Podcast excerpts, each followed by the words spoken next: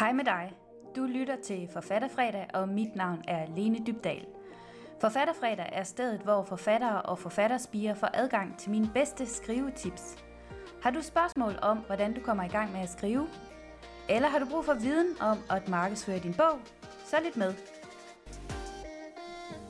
I dag der skal vi se på, hvordan man lærer at skrive en god dialog, og jeg giver dig her seks skrivetips, som du kan bruge næste gang, du skal skrive en dialog. Jeg hedder som sagt Lene Dybdal, og jeg øh, underviser forfattere og forfatterspiger i at skrive fiktion. Det gør jeg på mit online skriveforløb, der hedder Skriverejsen. Og derudover så er jeg selv forfatter til en række fantasyromaner, som er udkommet på forlaget Tellerup. Og i dag der skal vi altså se på, hvordan man bedst undgår at få afslag fra forlagene ved at lære at skrive en god dialog. Jeg har fået at vide af flere folk fra forlagsbranchen faktisk, at øh, noget af det, som manuskripter ofte falder på, det er, hvis dialogerne de lyder for kunstige. Altså hvis det er, at man tænker, når man læser teksten, hmm, det lyder som noget, forfatteren gerne vil sige til læseren, og derfor så lyder de her øh, replikker ikke rigtigt, som de vil lyde i virkeligheden. Og så kan det faktisk være et, en årsag til, at det manuskript eller den bog, som man har sendt ind, ikke bliver til noget og ikke bliver antaget hos forlaget, simpelthen fordi ens dialog den lyder lidt for kunstig, og måske er den lidt for overbelæsset med nogle ting, som vi skal se på lidt senere i dag. Så først så vil jeg se på, hvad en god dialog skal kunne, og herpå så vil jeg også se på, hvad er det, du med fordel kan fjerne fra din dialog. Så en god dialog kan vise noget om den person, der taler. Vi får indtryk af, hvordan personen er. Er personen god eller ond? Er personen klog eller listig, snedig? Måske dum eller genert. Det er øh, noget, som afsløres, når vi taler. Og hvad føler den person i situationen? Det er også noget af det, som kan afsløres i den måde, vi taler på, eller det, vi siger noget om. Så det kunne for eksempel være sådan noget som glæde, begejstring, forelskelse, sorg, vrede, misundelse, frygt osv. Kunsten i alt det her, det er selvfølgelig at få det til at lyde naturligt og realistisk. Og som jeg sagde lige før, så er der rigtig mange manuskripter, altså bogmanuskripter, som bliver afvist alene på grund af de her dårlige dialoger. Så hvad skal en god dialog kunne? For det første, så skal den gode dialog kunne karakterisere den, der taler. Det vil altså sige, at vi skal kunne kende forskel på, hvem det er, der taler og det skal vi kunne ud fra den måde, de taler på. Så skal den gode dialog også kunne hjælpe med til at etablere en situation. Altså vi skal få et indtryk af, hvor befinder vi os, og hvad handler det hele om. Det skulle vi gerne kunne få ud af dialogen. En god dialog skal også kunne opbygge en konflikt, og den skal kunne give et hint om fremtidig handling, og så skal den selvfølgelig nogle gange bruges til at forklare, hvad vi ellers ikke kan gætte os til ud af sammenhængen. Som det fremgår af de punkter, som jeg lige har nævnt her, så skal dialogen bære en hel del information. Og kunsten er selvfølgelig, at det ikke bliver for overlæsset. At vi kommer til at proppe noget ned i halsen på vores læser – og mit bedste tip her, det er at prøve at læse dine replikker højt, når du har skrevet, hvad, hvad den ene og den anden person siger til hinanden. Så prøv at læse det som en dialog. Og så lytte efter med ørerne. lyder de som noget, mennesker ville sige til hinanden, eller lyder det måske lidt for teateragtigt og kunstigt? Og hvis nu det sidste er tilfældet, så kan du prøve at skære noget af den information fra. Det er bedre, at du gør din dialog lidt længere, således at de siger flere ting til hinanden, altså at der er flere replikker, end at du prøver at læse alt for meget information ind i den samme sætning, og på den måde, så, så gør man den sætning overbelæsset, og så lyder den utroværdig. Fordi når vi taler, så taler vi typisk i lidt kortere sætninger. Så hvordan kan vi få de her øh, replikker i en dialog, hvordan kan vi få dem til at lyde naturlige og troværdige? Det har jeg seks tips til at hjælpe dig med. Så mit første skrivetip her, det er undgå adverbier. Forfatteren Elmore Leonard har påpeget, at brugen af adverbier efter sagde han og sagde hun i en dialog river læseren ud af læseflowet og illusionen. Hvis to personer for eksempel diskuterer et dødsfald, og den ene siger noget ironisk, bedrevidende eller surt, så kan det være, at adverbier, det, det glasher med den stemning, som læseren havde i hovedet, og derfor kommer til at bryde illusionen om at være til stede i samtalen. Så det kan være den ene ting, men når Almer Leonard også nævner det her med at bryde illusionen, så er det jo, at når vi sidder og læser, så når vi lever os rigtig godt ind i historien, så er det næsten som at være til stede selv. Og når man er til stede selv, så hører man jo aldrig nogen, der nævner, at vedkommende sagde noget surt, eller sagde noget ironisk. Når vi er til stede i samtalen selv, så vil vi kunne se eller høre det på tonefaldet. Hvordan bliver det her sagt? Hvordan ser ansigterne ud, når de siger den her replik? Når vi bruger tillægsord eller erhvervier i sådan en samtale her, så øh, river vi læseren ud af den her illusion om at være til stede, at illusionen om, at det her virkelig foregår. Man bliver opmærksom på, at det her det er en tekst, der er skrevet. Så det tror jeg også er en af pointerne hos Elmer Leonard i det her skrivetip. Skrivetip nummer to. Brug aktive verber. En dialog, som kun består af sagde han og sagde hun, den bliver meget hurtigt ensformig at læse. Så når jeg siger, at man skal bruge aktive verber eller udsangsord, så er det, at man kan variere sit sprog ved at bruge nogle aktive verber eller udsagnsord, som for eksempel væsede han, eller sukkede hun, eller råbte han, eller viskede hun. Altså, hvor det giver mening, altså hvor det er relevant, at man får den ekstra information. Så i stedet for sagde han og sagde hun, hele vejen ned gennem sådan en, måske en lang dialog, så kan man altså variere det lidt ved at bruge nogle andre aktive verber. Og selvfølgelig så er det også her en god tommelfingerregel at bruge det med måde, fordi ellers så virker det også for overlæsset. Så min gyldne regel er, at dialogen den skal virke let og elegant, og den må ikke være for tung.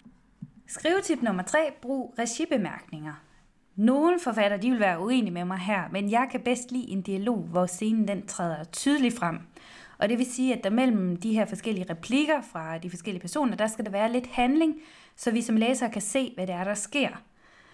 Hvis der ikke er nogen regibemærkninger, og det er et udtryk, jeg har fra teatermanuskripter, altså hvor man øh, typisk, når man læser et øh, teatermanuskript eller et filmmanuskript, så kan man både se, hvad det er, der bliver sagt, men man kan også se øh, måske en parentes, eller med kursiv, så står der også, hvad det er, der sker på scenen. Og det er, det er den information, jeg er på udkig efter her, når jeg kalder det for regibemærkninger. Så jeg er øh, vildt begejstret for, at når man læser en dialog, at man også kan se, hvad det er, der foregår, og hvad det, hvordan det er, at de her personer optræder i den her samtale.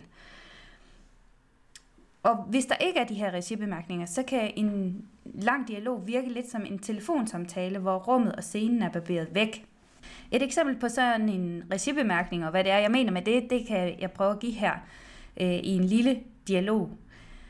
Har du spist? spurgte Elmer. Han gik over til vinduet og forsøgte at se ud i mørket. Han sukkede.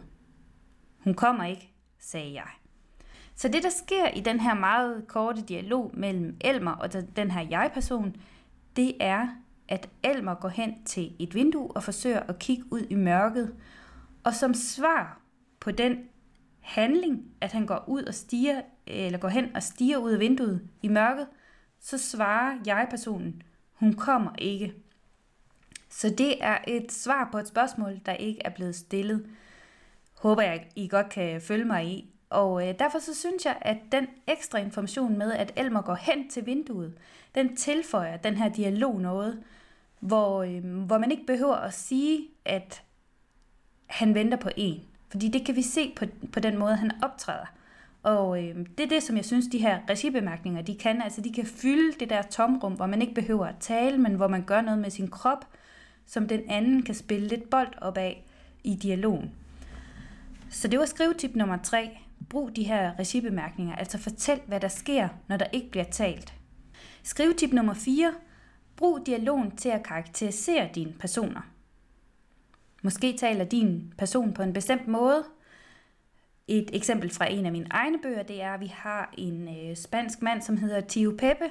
Han optræder i bogen Den Gyldne Nøgle, og han taler på en ganske bestemt karakteristisk måde med en stærk, han taler altså dansk, men med en stærk spansk accent i den her roman. Og hvis vi tænker på øh, nøgleforvalteren Hagrid i Harry Potter, så har han også en særlig måde at formulere sig på, så man kan genkende, at det er ham, der taler, når han begynder at sige noget. I tilfældet med Hagrid, så er det tit, at han kommer til at tale over sig. Han kommer til at sige mere, end han egentlig havde til hensigt. Og det er sådan et kendetegn ved Hagrid som person, som meget tydeligt ses, når han taler med andre. Så hvis man formår at skabe det, man kan kalde for replikindividualisme, så er det et rigtig stærkt kort at have på hånden i en dialog. Fordi på den måde, så behøver man faktisk ikke at angive, hvem det er, der taler, hver gang at vedkommende siger noget. Måden, som personen taler på, angiver, hvem det er, der taler. Måden, man svarer på, eller hvad man svarer, kan også fortælle noget om, hvordan en person er. Og det er også en rigtig god ting at udnytte i sådan en dialog. Altså hvis man svarer hånligt eller øh, afstumpet, eller man siger noget grimt, eller sådan noget, så kan man jo være med til at karakterisere en person som usympatisk. Så brug dialogen til at karakterisere dine personer. Det var mit fjerde skrivetip her. Skrivetip nummer 5. Brug pauser og emneskift. Eksemplet lige før, det viser også, hvordan man kan lave et emneskift i en dialog, for at gøre den mere naturlig. Og det eksempel, jeg henviser til, det er den korte dialog, som jeg lige læste højt lige før, der, der lød sådan her. Har du spist? spurgte Elmer. Han gik over til vinduet og forsøgte at se ud i mørket. Han sukkede. Hun kommer ikke, sagde jeg. Og der kan man se, at der ser, sker ligesom et emneskift på den måde, at jeg-personen svarer ikke direkte på spørgsmålet, har du spist? Så burde, hvis vi skulle sådan tænke logisk, så burde jeg-personen sige ja eller nej til det spørgsmål. I stedet for, så skifter jeg-personen emne og siger til Elmer, hun kommer ikke. Så vi skifter altså fuldstændig emne. Vi, vi taler ikke længere om aftensmaden her. I almindelig tale og almindelig samtale, der svarer vi ikke altid på det, vi bliver spurgt om. Så det er noget af det, du skal prøve at tænke over, når du også skriver dialog. Fordi når man skriver, så har man tendens til at gøre sætningerne meget logiske. Ligesom jeg sagde før, altså at man vil svare på, om man havde spist for eksempel. Så prøv at komme ud over det. Hold nogle pauser og prøv at skifte emne. Lad den ene person lade være med at svare på det, der bliver spurgt om, og spørge til noget andet. Fordi det styrker dialogens troværdighed. Det, det får det til at minde meget mere om rigtig menneskelig tale. Mit sjette og sidste skrivetip, det er brug dialogen til at opbygge konflikt. Misforståelser, rygter, løgne og antydninger er gode til at skabe konflikt. Og de her ingredienser, de er også gode til at bygge en dialog på. Et skænderi er mere interessant at læse end to, der giver hinanden ret. Brug dialogens evne til at skabe konflikter i dit plot, fordi her virker det naturligt. Så for eksempel, hvis nu, at man øh, lader to mennesker tale sammen, og den ene begynder at antyde noget om den anden, så er vi allerede på vej til at skabe en konflikt. Det kan være, at den ene person antyder, at den anden har øh, skjult en information, har løjet eller har gjort noget forkert. Og den person, som bliver angrebet og anklaget for det her, vil selvfølgelig forsøge at forsvare sig. Øh, og, og sådan et forsvar kunne sagtens øh, tage et af de andre skrivetips her i brug, for eksempel det her med, at man prøver at skifte emne. Måske kaster man bolden over til, til angriberen og siger, jamen hvad så med dig? Hvad har du selv gjort? I stedet for at svare sådan på det spørgsmål, der måske bliver stillet, eller den antydning, der bliver bragt frem, så vil man typisk prøve at vende den mod sin modstander og øh, skyde bolden tilbage. Så på den måde, så kan man altså være med til at optrappe en konflikt, netop ved at bruge de her forskellige elementer. En anden ting, som også kan skabe konflikt, det er selvfølgelig det her med misforståelser. At noget bliver sagt på en bestemt måde, og vedkommende, som modtager det her, opfatter det på en måde. Måske skulle det have forstå- været forstået på en anden måde. Det er også noget af det, man kan øh, skabe nogle gode konflikter omkring. Så måske slet ikke ville være en konflikt, hvis den ene person havde øh, spurgt lidt mere ind til, hvordan det her skulle forstås. Og det er jo også noget, vi kender fra vores almindelige hverdag, at man hører et eller andet, og hvis man så ikke får spurgt ind til det, kan det være, at man digter resten i sit hoved, og så kan det være, at det kan være grobund for en konflikt, hvor hvis man havde spurgt lidt mere ind til, hvad mente du egentlig med det, så kunne det være, at den konflikt var afværget. Men øh, prøv at tænke over nogle af de situationer, hvor det sådan, at der er opstået et lille skænderi eller en konflikt i, i dit eget liv, eller noget, du har overhørt måske i toget, og så se, hvordan, hvordan kan jeg bruge det i fiktionen. Det virker ofte rigtig godt, når man skriver dialog. Vil du gerne være endnu bedre til at skrive fiktion? Hvis du kunne bruge de her seks tips og gerne vil have endnu bedre styr på hele din skriveproces, så kan jeg varmt anbefale dig at deltage i min skriveworkshop, 5 faser fra idé til færdig bog, som jeg afholder nogle gange om året. Det koster ikke andet end din mail at deltage. Du kan klikke på linket ved beskrivelsen af podcasten her for at tilmelde dig. Hvis workshoppen ikke er tilgængelig på det tidspunkt, hvor du lytter med, så kan jeg anbefale dig at tilmelde dig mit nyhedsbrev, i stedet for at der ligger også et link i øh, podcastbeskrivelsen her. Så får du besked næste gang, der bliver muligt at tilmelde sig en af mine workshops eller et af mine kurser. Og øh, så vil jeg bare ønske dig rigtig god skriveløst, og tak fordi du lyttede med. Hej hej!